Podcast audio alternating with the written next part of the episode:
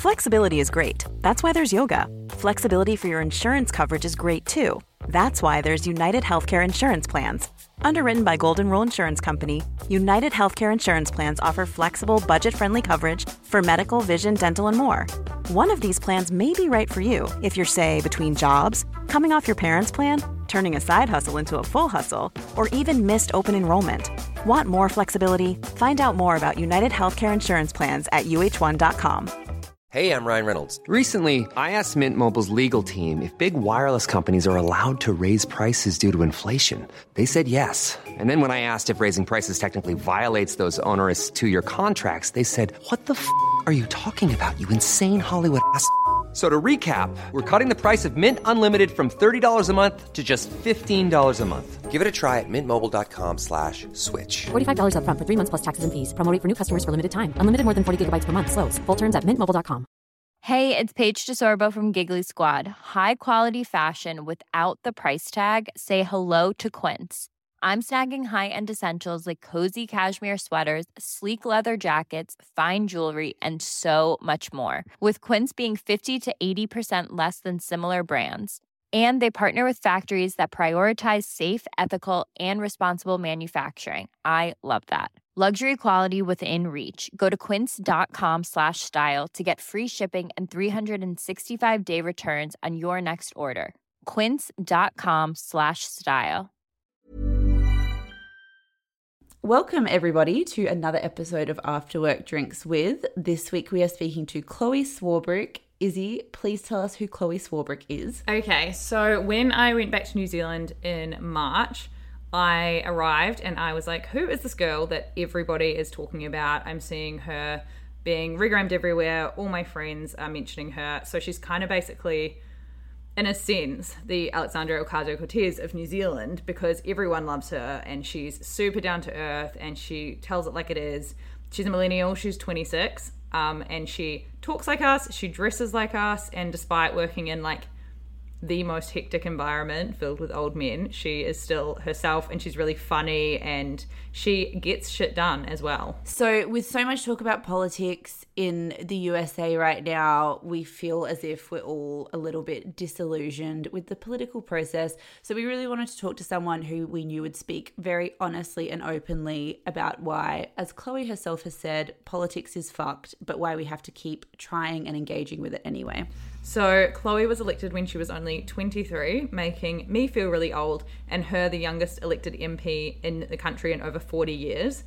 Everyone kind of, everyone at my age anyway, knows who Chloe is in New Zealand, but if you're outside of New Zealand, you might know her from her OK Boomer moment in Parliament, where she shut down a Conservative MP twice her age who was heckling her during a speech about climate change and that moment was covered globally and went viral in the CNN, the BBC, the Washington Post, everywhere. She's a legend. So before she got into politics, Chloe was a law student, a business owner, a journalist, a radio host. When she was only 22 in 2016, she ran to be the mayor of Auckland just casually, and despite a four-month campaign running as an independent, she came third in a pool of 19, which is quite wild. Now that she's an MP, Chloe was behind the first ever Greens Party bill that passed unanimously through Parliament, which is massive. And she is leading the charge in New Zealand right now on drug reform, promoting the legalized cannabis movement, which will be decided by a referendum in October. Chloe is fucking amazing. She's so bloody intelligent. This is one of our favorite episodes to date. And um, in it, we speak all about why millennial voters are disengaged with politics, the double edged sword of speaking about mental health as a politician, why it's worth losing electability to stand up for what you believe in, how drug laws tend to impact the most vulnerable people, and how toxic the political environment can be. Chloe is an open book. She's such a bloody amazing person and we think she's just going to keep getting more and more and more famous so listen now so you're across her early and if you liked this conversation share on instagram and do not forget to rate review and subscribe and Izzy, if you're a New Zealand voter, what do you need to do on October 17th? You need to vote. So, voting opens on October 3rd in New Zealand and goes until October 17th, which is election day. You can vote from overseas from the 30th of September. So, just get online, ensure all your details are correct, update your electorate, and vote yes on legalizing cannabis, which you will find out more about in this conversation. See you Wednesday.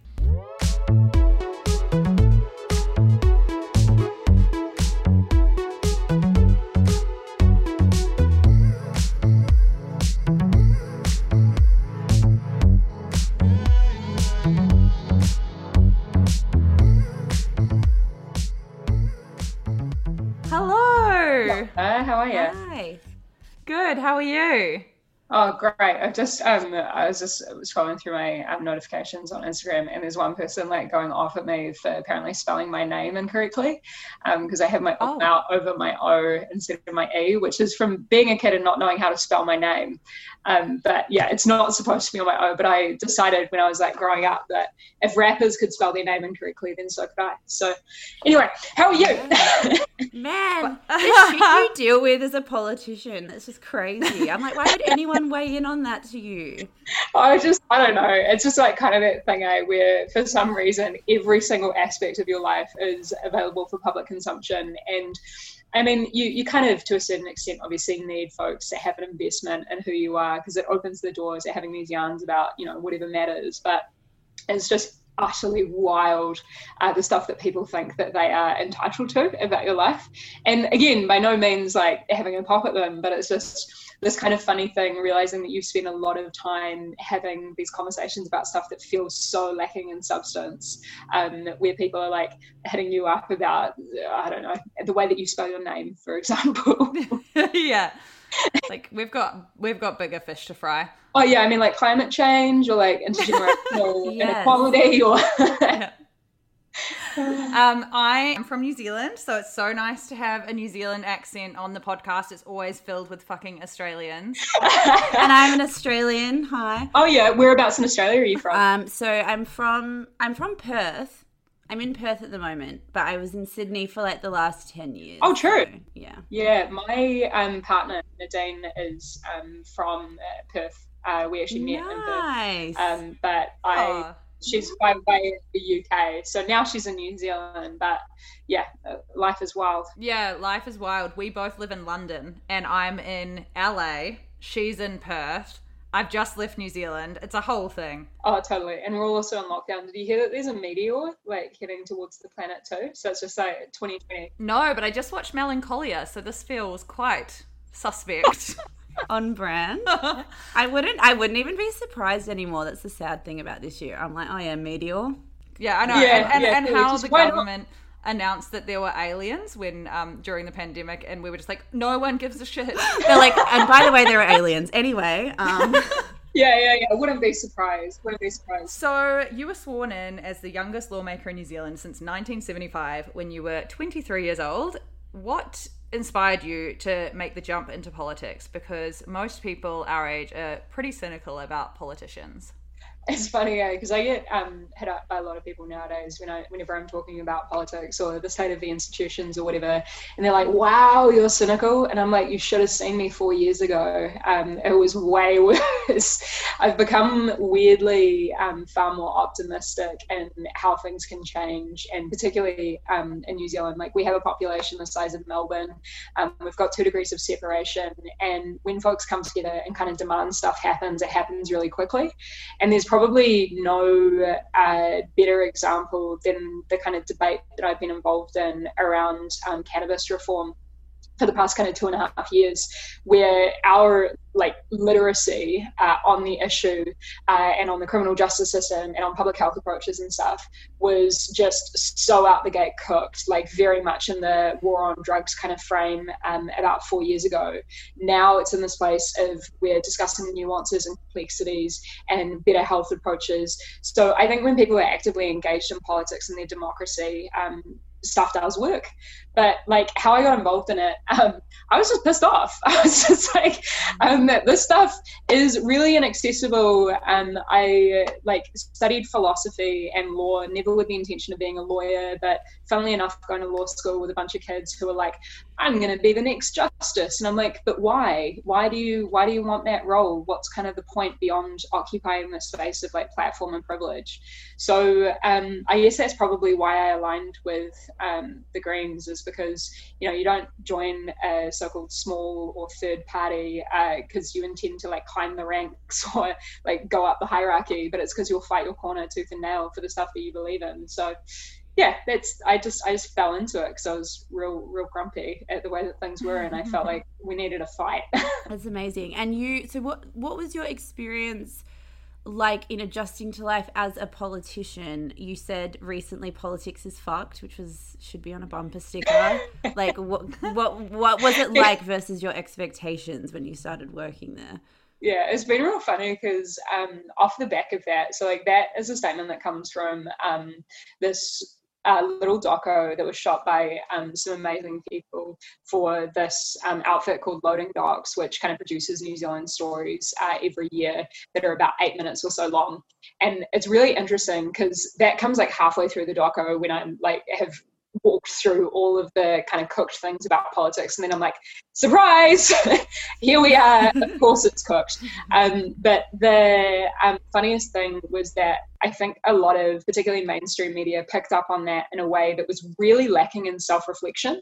Like they were just like millennials say swear word therefore she is not um, supposed to be in a position of power because you're supposed to hold yourself to a certain level of decorum or whatever.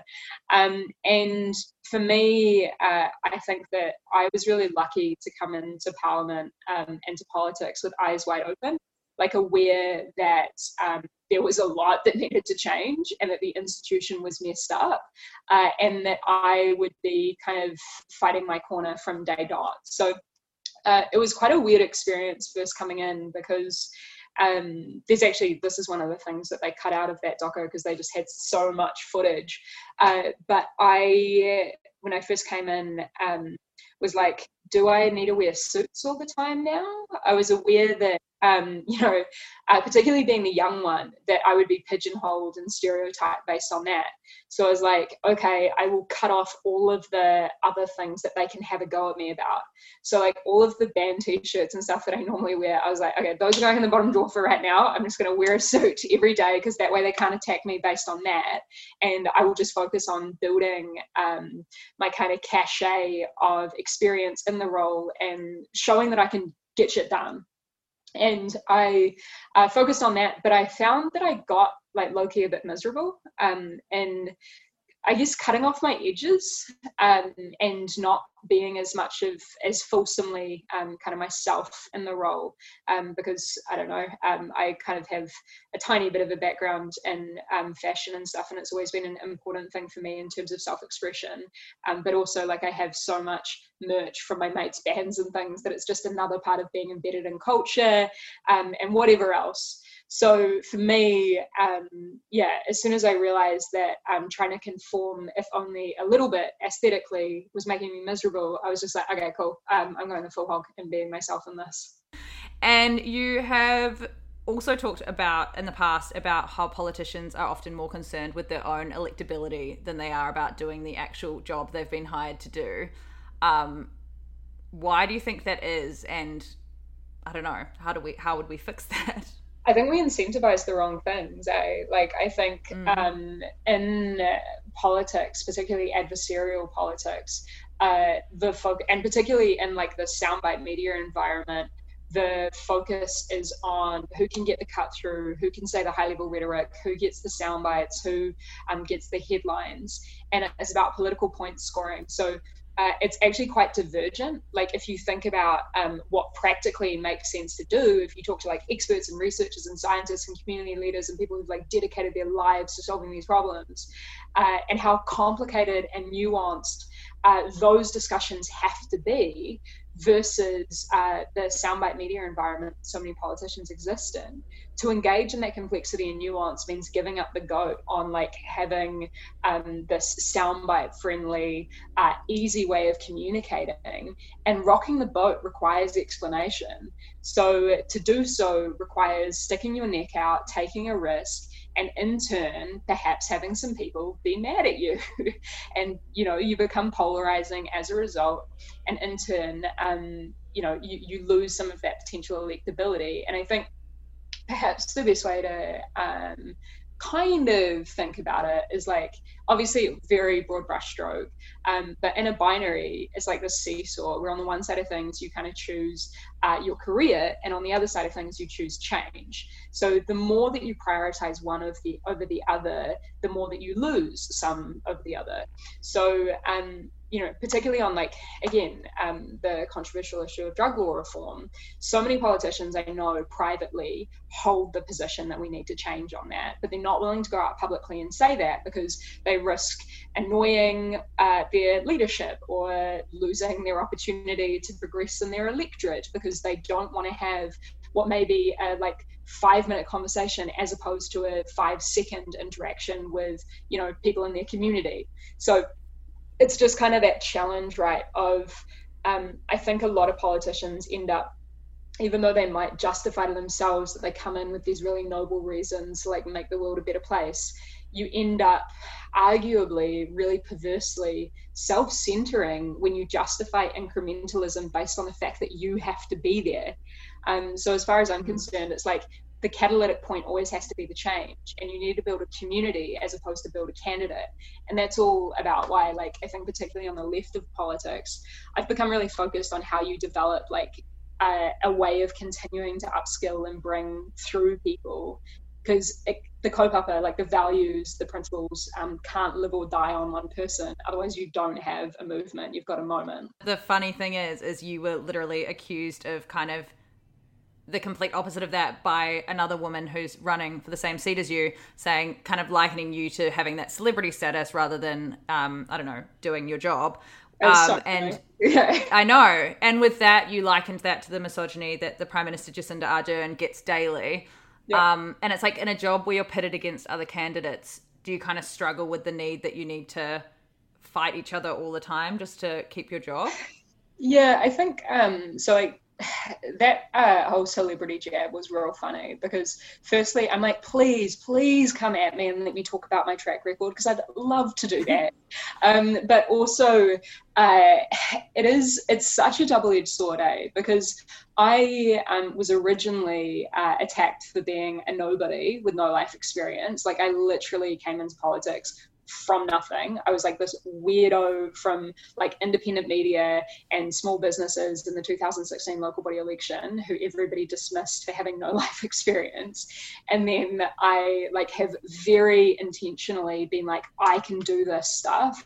Let me show you. Let us build a community. Let us uh, develop these solutions. Let us implement law change. Like I literally have the first ever Green Party members bill that passed uh, unanimously through every single stage, which is a historical thing.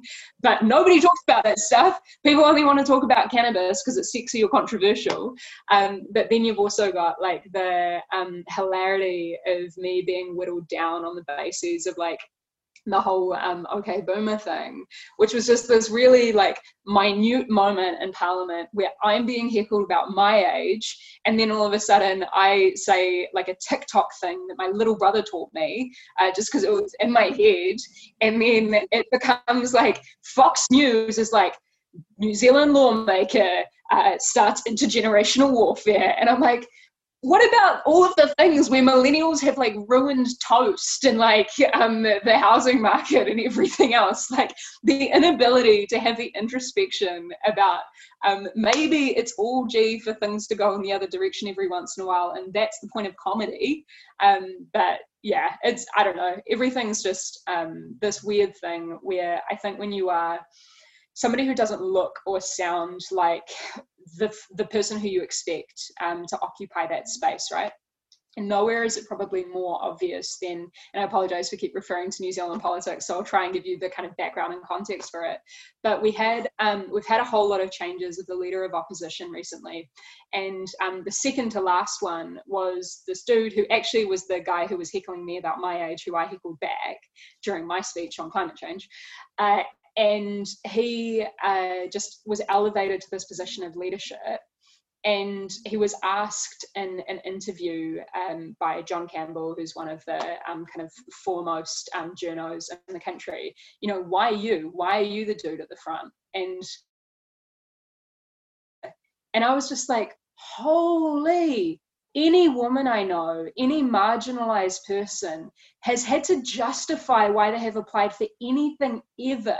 And you've just got these dudes who are literally like, oh, yeah, I'll do it. I'm entitled to it.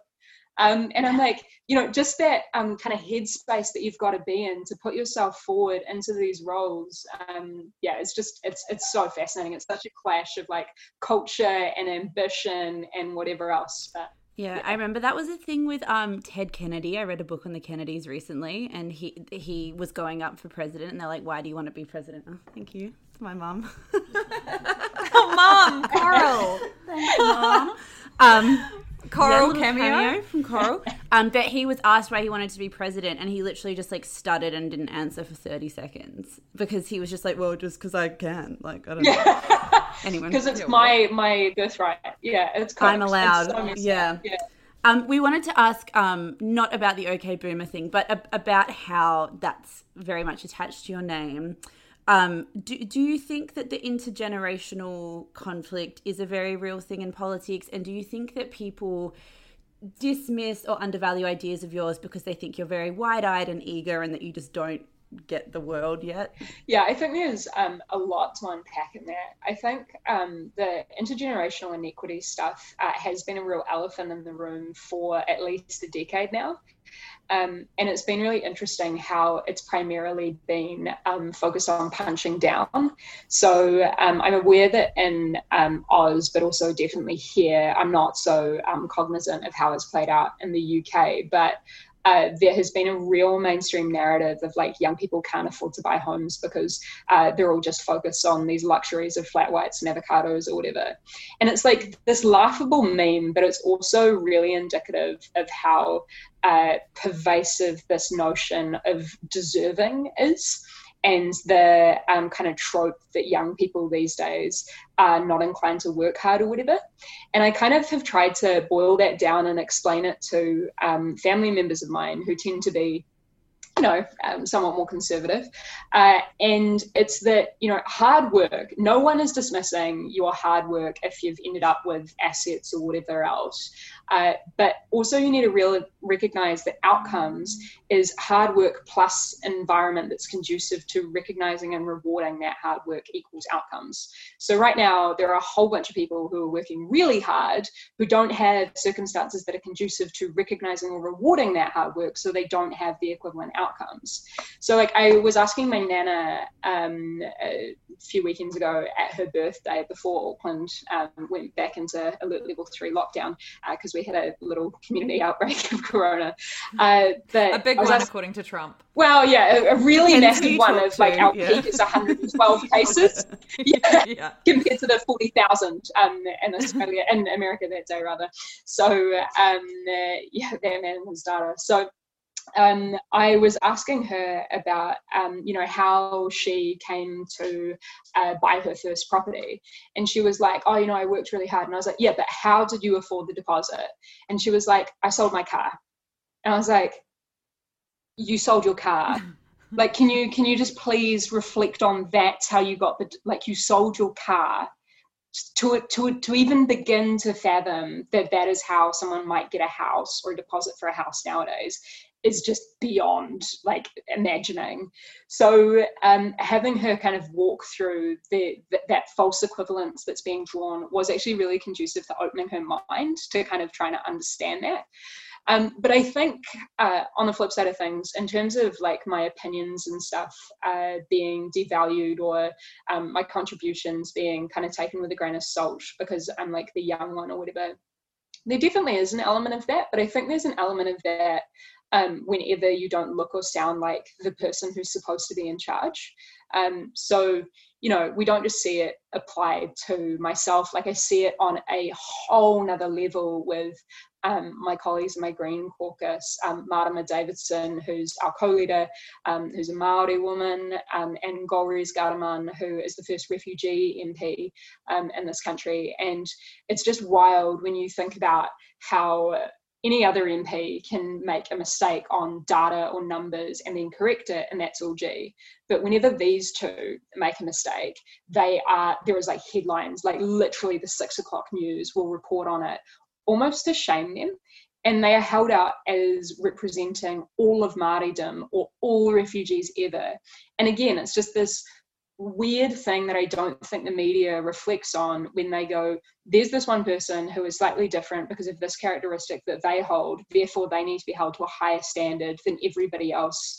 And it's just like again, I don't I don't understand the the logic behind that beyond continuing to gatekeep, uh, because the same approaches are not applied to everybody. A lot can happen in three years, like a chatbot may be your new best friend. But what won't change? Needing health insurance. United Healthcare Tri Term Medical Plans, underwritten by Golden Rule Insurance Company, offer flexible, budget friendly coverage that lasts nearly three years in some states. Learn more at uh1.com. Quality sleep is essential. That's why the Sleep Number Smart Bed is designed for your ever evolving sleep needs. Need a bed that's firmer or softer on either side? Helps you sleep at a comfortable temperature? Sleep Number Smart Beds let you individualize your comfort so you sleep better together. JD Power ranks Sleep Number number 1 in customer satisfaction with mattresses purchased in-store. And now save 40% on the Sleep Number limited edition Smart Bed for a limited time. For JD Power 2023 award information, visit jdpower.com/awards. Only at Sleep Number stores or sleepnumber.com. So you have ended up quite involved in the legalized cannabis movement, um, which is not something you'd actually been particularly interested in until like rather recently. Um, and in New Zealand, there's a referendum to legalize cannabis this year. Can you just talk a little bit about why you think it should be legalized? Yeah, for sure. So um, I guess a bit of background as well. Um, I never was really all too into um, like it, it, wasn't a driving passion for me. Kind of the drug war, I guess. Um, so I guess first things first, I have um, had personal experiences with stuff. Like I had a flatmate from regional New Zealand who moved into Auckland, which is our largest city, um, obviously flattered with us um, for sake of studying. And the dude had quite severe mental health issues. Um, so started using cannabis, which, you know, um, even though it's an illegal substance, um, New Zealand actually has the eighth highest usage rates per capita in the world. so we use at a way higher rate than most people. Um, but 80% of New Zealanders will use cannabis by the age of 21. It's uh, based on Ministry of Health data from, unfortunately, the most recent is 2014, 2015 uh, 11% of the population will use uh, on a frequent basis. So that's between 350,000 to 500,000 New Zealanders uh, using regularly, interacting with the black market to get it. So it's very common, despite the fact that we uphold all this mythology around um, kind of criminal prohibition. So anyway, this um, flatmate um, was using weed, uh, and you know that's kind of by the by. That's I think most people, um, not not only of like our generation, but older generations probably have experience with mates doing that kind of stuff. And he kind of kept self isolating and like withdrawing further and further and you know wouldn't necessarily reach out for help if he needed it especially because you know who is going to come forward to the authorities and go hey i'm doing something illegal. Help me. Um, and he then kind of graduated to synthetics uh, and then he ended up going home for the holidays and uh, we got a call from his parents and he'd taken his life so I had never really connected the dots on just how rough um, and how uh, that situation was one that was created not solely by the drugs, uh, but primarily by virtue of our legal and our social and our criminal responses to somebody who uses those drugs.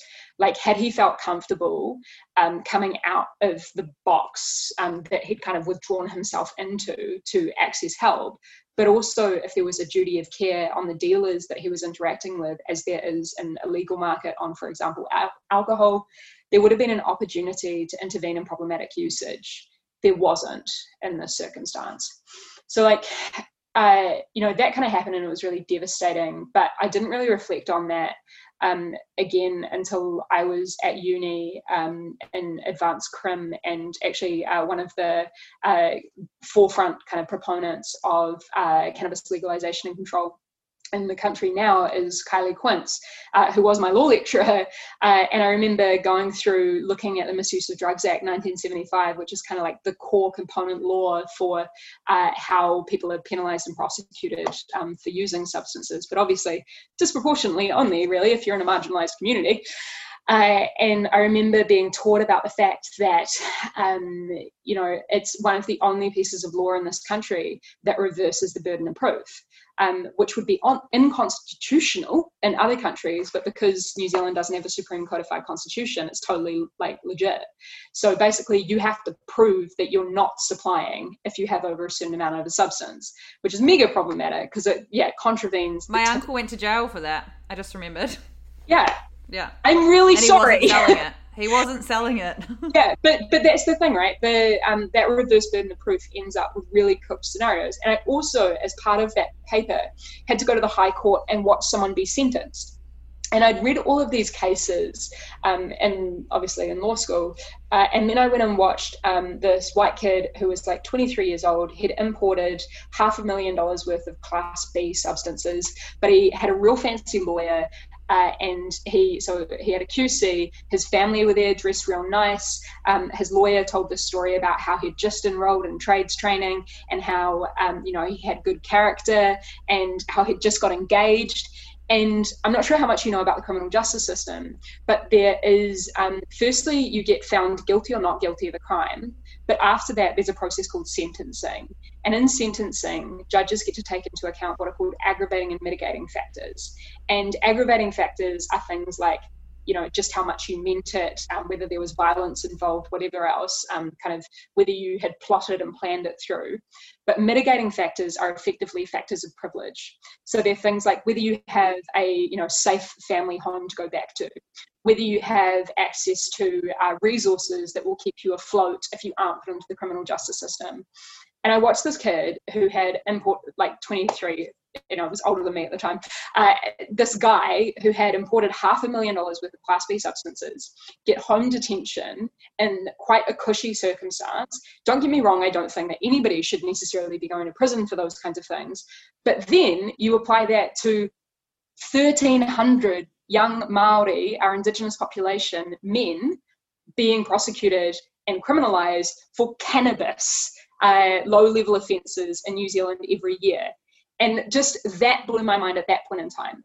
But again, it wasn't like this kind of catalytic point to let me um, now go and like advocate mega for this because there was a lot of other stuff going on in life. So it just kind of sat in the back of my mind until um, when I was elected, uh, Julie Anne Genter, who's another Green Party MP, uh, in the last parliament, she had what's called a members' bill drawn out for medicinal cannabis um, to legalise and create a framework around that. Uh, and she became a minister, so you can't progress a members' bill as a minister. So she was kind of looking around the caucus table, and I was like, yeah, cool, I'll take it on. Uh, and that kind of reopened the Pandora's box for me because I began looking into why cannabis was first made illegal, who's been punished and prosecuted for cannabis. And then as we progressed um, and we helped to negotiate to form the government, um, we created a confidence and supply agreement um, to install Jacinda as Prime Minister. Um, that that confidence and supply agreement includes one line about treating drugs as a health issue, including having a referendum on legalization of cannabis. And I guess the core of it is recognizing that cannabis, like any substance, alcohol, tobacco, whatever, can cause harm, especially if used to excess and used whilst young. But right now, our approach to prohibition is causing disproportionate harm. It's not decreasing it, it's like increasing it. So we need a different approach, and that approach needs to be built on public health. So it's been a long and checkered journey, uh, and I've been fighting against. Um, folks who are upholding prohibition, primarily this outfit called Family First, um, who also fought against my right to be married to the woman that I love, uh, the people who want to control my uterus um, and, you know, not give us access to safe legal abortions. Uh, they also fought in um, the early 2000s uh, against the anti-smacking bill so that parents uh, could continue to hit their kids to the point of incomprehension. Uh, so I'm hoping that with that track record uh, that we beat them. Me too. God. Um, so you've talked about your mental health before, um, and we wanted to talk to you about that because, just firstly, why you wanted to speak about it openly, and secondly, you have a job that's very tied up in criticism and in an expectation to have thick skin, whatever that means. So, how do those two things work together? Yeah, so um, mental health um, was an interesting one because uh, there was this journo called James Borrowdale um, who worked for Vice um, before Vice had to shut down here because money and everything else. Um, but he worked for Vice and he um, followed me a bit on the 2016 mayoral campaign and um, when you're out and about and someone's fault i'm just probably way too frank um, with too many people. So um, i was just speaking to him about like he was just asking me questions and i was like oh la la la here's my life. Um, and he then hit me up after that and was like hey um, can i tell the story of you know your your mental health? Um, particularly because it gets quite heavy at the point of like suicidal ideation and you know drinking myself to points of almost killing myself and all of these other really intense, heavy things. Uh, and I was like, um, I mean, I guess so, but only if you do the whole context. Like, I'm not going to let you whittle this down to a soundbite. Um, it has to be here is the whole package of why this became a thing. Uh, and I don't really know why I decided to do it beyond the fact that I just thought um, it was better to always be upfront and not to feel like I was hiding something. And I had kind of the same response um, with, you know, I um, am like I'm bisexual. I've dated boys and girls. I'm currently um, engaged. I'm, I'm engaged to a woman. Congrats. And I kind of made, thank you. I kind of made um, the a decision that if I was ever asked by a journo about my sexuality, then I would just be like straight up like, yeah. Um, but I'd never like kind of make it a thing preemptively. Um, and just kind of grappling with the differences between how important it is to hold yourself out as a representative so people can see themselves in politics but then also feeling as though you're making it about yourself like i didn't i didn't quite know how to grapple with um, two sides of that coin so um, I also thought that putting that stuff um, out there, um, kind of on the table, meant that no one could ever attack me for it too. Um, and it wasn't like I was hiding it. It then was just it is what it is. Um, so yeah, I, I, spoke about it, and um, just for those who, who aren't aware, I um, have clinical depression. Um, I'm medicated for it. Um, it's it's quite intense at times, um, but I, you know, as I've got older in particular, have managed to find ways to uh, be totally upfront about that and to find what my kind of triggers are, for lack of a better word, and then different ways to mitigate stuff in terms of um, surviving um, in the political space, uh, it was always really important to me uh, to be upfront about just how messed up what I encountered might be. So it's been really funny because I get this kind of reception, particularly from um, talkback radio and those kind of conservative platforms where people are like, oh, you know, if she can't handle the heat, get out the kitchen. And I'm like, why the hell is the kitchen on fire? Like, why are we accepting that this is the way things have to be? Um, and I had this um, talkback radio, um, you know, uh, shock jock asked me the other day, oh, you know, um, things have improved so much since the 80s when there was like sexual violence galore and everyone was drinking all the time. And I'm like, cool like great we've progressed we've progressed somewhat but like do you want me to just like go home and like give up on progress like was it were we supposed to be okay when women got suffrage but we weren't allowed to stand for parliament like great point on the fact that humanity progresses. Um, but my whole kind of argument is just um, actually we need to figure out how we do this stuff better because not only does this um, kind of institutional approach of deep adversarialism make people so cold um, and it kind of divorces them from reality particularly the communities that you know you go in to represent because you're like literally sat in this ivory tower of like plush leather seats and like plush carpet and wooden walls and all of these old dudes and like frames staring down at you and all of this regal deference and whatever else. And for me, that's not the best system to design. I mean, it's not the system that you would design if you actually wanted to solve problems. It's a system designed to perpetuate the way things are and to keep power and wealth in the hands that already have it. So, um, for me, kind of being honest about who I am in that space and continuing to hold that space to account um, has been, I hope, um, a useful way to have some people recognize uh, that it doesn't have to be that way but also has been really important for me to go um, I don't want to be here forever. So please, will the next Slim Shady please stand up? You know. and the thing is, is like, so I know I actually know Jacinda from before she was prime minister, and I did an interview with her when she first was elected, and she was, you know, really op- like more open probably with me than other journalists because we know each other and have a prior relationship. But she was so chatty, and we were talking about Clark, and we were talking about when we went to Splore together, and she was a com- complete open book. And then as soon as I asked about anxiety, she kind of, you know, got a bit more. The political face came on, and it's oh. because oh. she's obviously really aware of the way she's phrasing her answer. Because as it was used against you when you said you have depression, people use it as yeah. like a reason you shouldn't be uh, able to be an MP when I would argue that it's the complete opposite because you actually have empathy and can understand a whole group of people. Like it's just beyond. Yeah, I think um, like I totally understand why um, there is a, a fear of being open as a politician because kind of um, actually as grace was saying before like the notion of um, the so-called thick skin the thing about like growing such a thick skin or donning your armor though is that you lose empathy um, because you if you aren't able to be open and vulnerable about who you are then you don't necessarily um, you're not able to see that in other people so i remember one of the best pieces of advice that I actually got um, when I first got involved in politics. I went and sat down with a bunch of people who I admired um, and just kind of hit them up and was like, hey, I'm new here. Can you please have a coffee with me?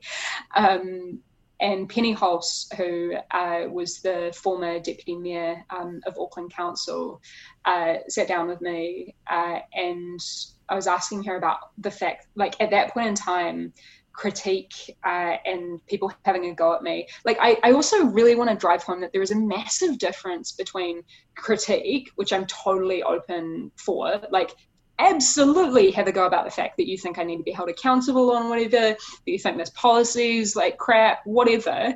But there's a massive difference between that and like going at someone on an ad hominem basis and just like coming out the gate with all of these baseless, awful, vitriolic things.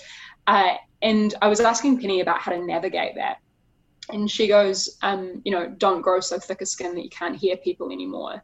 And it's just that you need to remain moored in reality to a certain extent because otherwise you do end up with this massive um, kind of untethered ego. Um, and ego, you know, I use in quite a value neutral way, um, in that you think that you uh, can only really get information on reality from a few certain sources, uh, which in turn means that you are more and more likely to be conservative in your way of thinking, whichever way of thinking that is, uh, than to be open minded to the stuff that people out there and around you are saying but it's become um, sadly um, way easier to deal with um, the kind of you know pile-ons and hatred and whatever else um, when it comes in waves.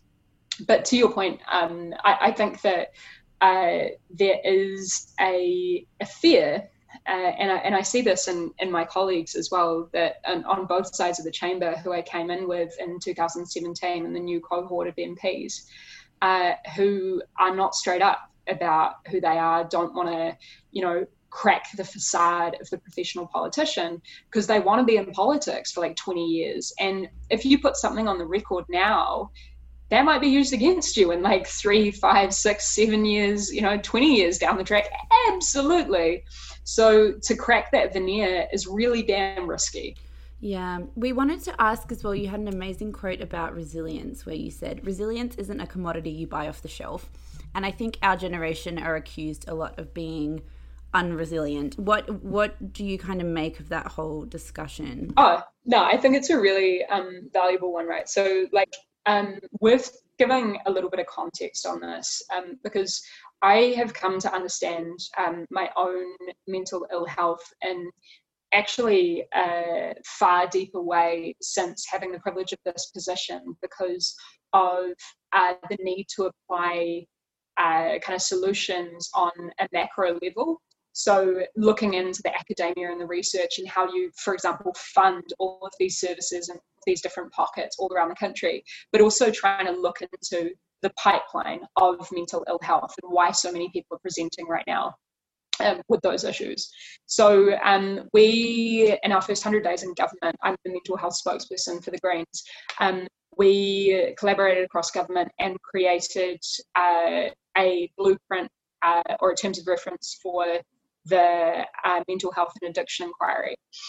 And uh, interesting thing is that it's not actually the first mental health inquiry that we've had as a country. We've had two or three in the past. But what was different about this mental health inquiry is that Firstly, it recognised that addiction is a form or a manifestation of mental ill health. But secondly, it didn't seek to kind of individualise or pathologise or place people within the biomedical model. And what I mean by that is like historically, particularly in a kind of very Western approach, we have gone, oh, somebody has an issue um, with their mental health, therefore they need pharmaceuticals um, or they need XYZ treatment as an individual uh, it hasn't been looking at the fact that human beings don't exist in a vacuum. They are impacted by their lives and their experiences and their circumstances. So uh, it sought instead to look at um, what is uh, perhaps best characterised um, as kind of a te ao Māori or tikanga Māori, more indigenous lens on it, uh, which is best modelled um, as Te Whare Tapa Whā uh, by Sir Mason Durie, who is a wonderful um, academic uh, who has contributed a whole lot to particularly Māori um, indigenous well-being and different lenses and approaches to it uh, here in Aotearoa, New Zealand. Uh, but basically recognizing that you know you don't just have your physical health and your mental health isn't only associated to your physical health. There's your social well-being and kind of your cultural well-being as well, and your environment. So what it found, um, we put together this uh, kind of group of experts who spoke to other experts and other researchers, looked at international models, uh, but they also travelled around the country and spoke to um, family and whānau, whānau being the I realise I'm using a lot of te reo, sorry. Um, whānau being family, um, I got te reo Māori, yeah. um, the little captions. Grace is like, I'm not sure what's happening. Yeah. um, uh, so I'll try my best to translate when I say those things. Um, so uh, they uh, spoke to all these people who were uh, having experiences with the system, but also had bad experiences or a lack of experience with the system. Uh, and basically, in a nutshell, what they found, um, the kind of uh, core finding. And this is interesting because it's actually really reflective of a whole lot of contemporary research on mental health and addiction, but we just don't tend to characterize it or talk about it in this way. But you can have a biological, that being kind of hereditary, inherited from your parents or your grandparents or whatever, predisposition genetically to manifestation of mental ill health and kind of addiction issues but your environment, your circumstances, your life experiences can either aggravate or mitigate it. So can kind of turn the dial up or turn the turn the dial down. So um, it has been really interesting uh, to realize that uh, you know different factors uh, in people's lives, particularly uh, trauma and isolation, are the two major driving factors of particularly addiction issues.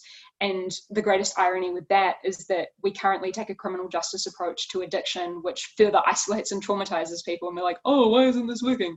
Um, but then you have things like poverty, you have things like insecurity and a sense of hopelessness. So, back to why younger people in particular, I think, are more inclined to manifest mental ill health uh, is because we live lives of massive amounts of insecurity, sometimes hopelessness, and the transience that all of that is correlated to. If you operate in the gig economy, but also are a, like have been a renter, you move around all the damn time. You don't have the opportunity to put down roots in a community and build a neighborhood. Who the hell knows their neighbors nowadays? And then you have as well um, the fact that you move around job to job to job. You aren't necessarily able to make friends with your coworkers, which means that you don't build that kind of shared experience or capacity of what you're all going through. All of these things contribute to a deep sense of individual responsibility for dealing with experiences that you think are unique to you. When you have an experience feeling as though you know you're really off kilter and you aren't able to express it with other people and realize it's your shared experience then it's therefore a problem with you. It's your problem. Uh, and that kind of deep individual individualization has also manifest in what um, this wonderful, amazing young woman called Zoe Palmer from um, the top of the South Island um, in this country. She was advocating, she's 18 and she was just so damn eloquent. She was advocating for mental health services in Nelson, one of our cities, and was kind of talking about the fact that we commodify um, treatment for or uh, kind of wellness culture. So it's like the idea that you can continue with this deep unsustainable way of living, like working 80 plus hours a week and hating your job and everything else, if only you get a massage and then you're sweet. Um, you know that all of that is actually um, the the wrong way to look at it, and I think the same thing for um, the notion of resilience as it's currently held out. People like, oh, you know, if you are really unhappy with the way things are, if you're experiencing mental ill health, then you just need to get some resilience. You need to pull yourself up, up by your bootstraps. All of those kind of tropes. But the thing is that actually, to adjust yourself by virtue of the so called resilience to just how profoundly awful your circumstances is, uh, is again uh, to continue perpetuating deeply unsustainable circumstances. So, resilience is not about trying to go, I can keep my head down and keep doing this stuff, which totally sucks resilience is actually a community trait. So it's about um, building a kind of system, a team, a group of people uh, whereby you can take a step back when you need to and other people will step up and vice versa.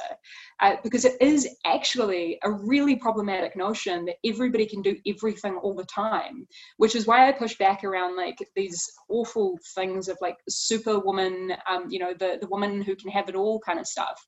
It's actually really problematic that we expect women to have to do it all, for example.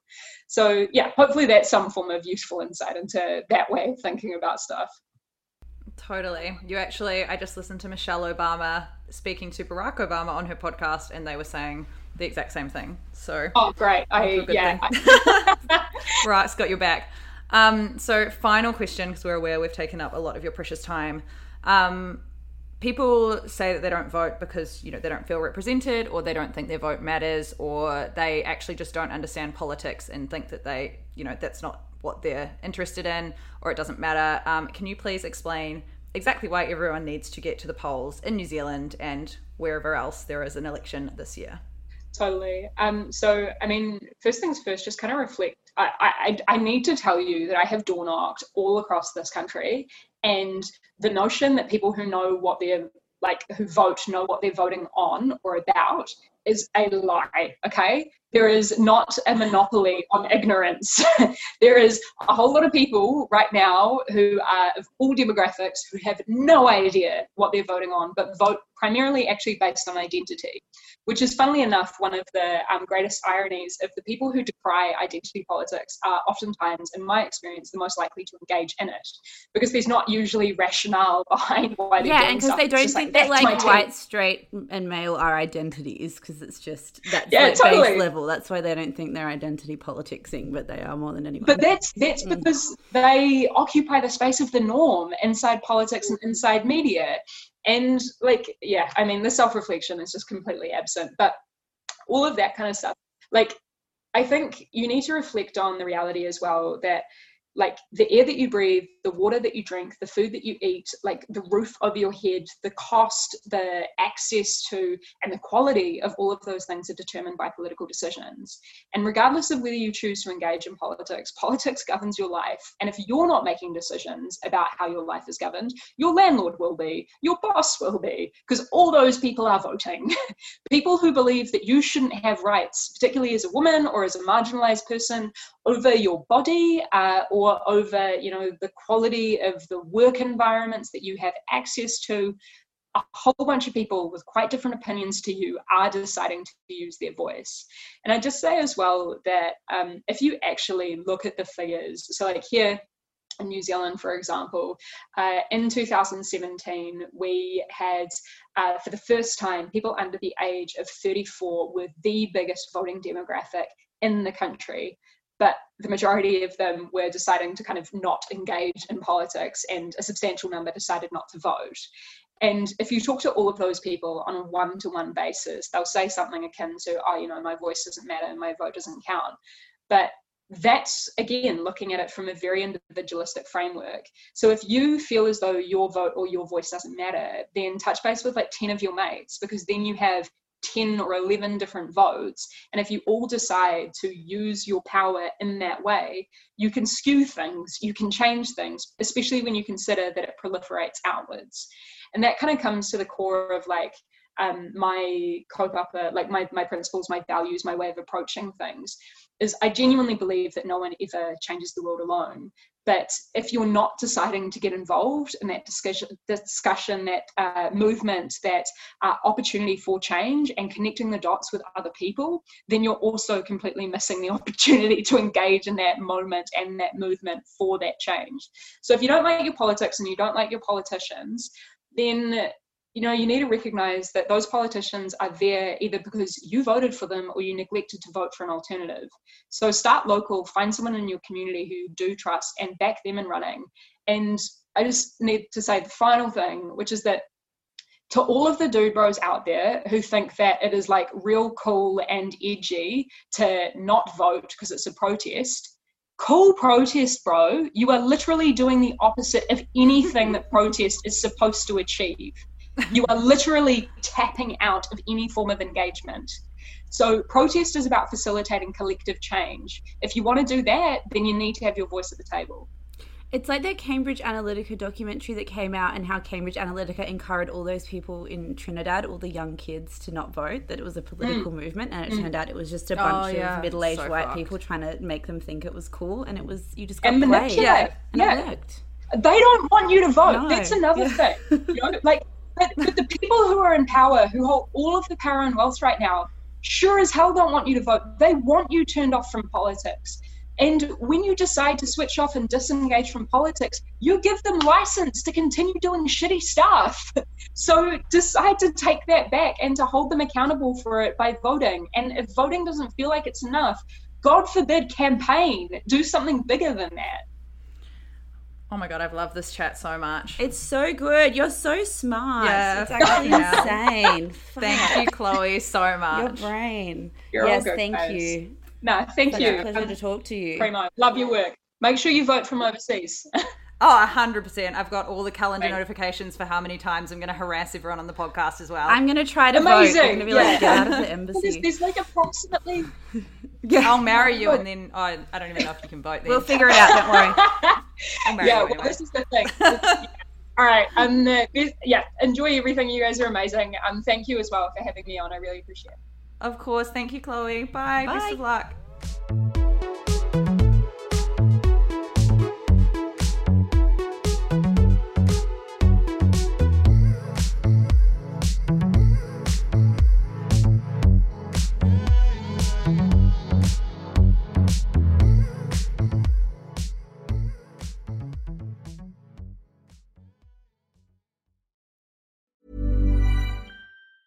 Planning for your next trip? Elevate your travel style with Quince. Quince has all the jet setting essentials you'll want for your next getaway, like European linen, premium luggage options, buttery soft Italian leather bags, and so much more. And is all priced at 50 to 80% less than similar brands. Plus, Quince only works with factories that use safe and ethical manufacturing practices. Pack your bags with high-quality essentials you'll be wearing for vacations to come with Quince. Go to quince.com slash pack for free shipping and 365-day returns. Normally, being a little extra might be a bit much, but not when it comes to healthcare. That's why United Healthcare's Health Protector Guard fixed indemnity insurance plans, underwritten by Golden Rule Insurance Company, supplement your primary plan so you manage out-of-pocket costs. Learn more at uh1.com. Even when we're on a budget, we still deserve nice things. Quince is a place to scoop up stunning high-end goods for 50 to 80% less than similar brands. They have buttery soft cashmere sweaters starting at $50, luxurious Italian leather bags, and so much more. Plus, Quince only works with factories that use safe, ethical, and responsible manufacturing. Get the high-end goods you'll love without the high price tag with Quince. Go to quince.com slash style for free shipping and 365-day returns.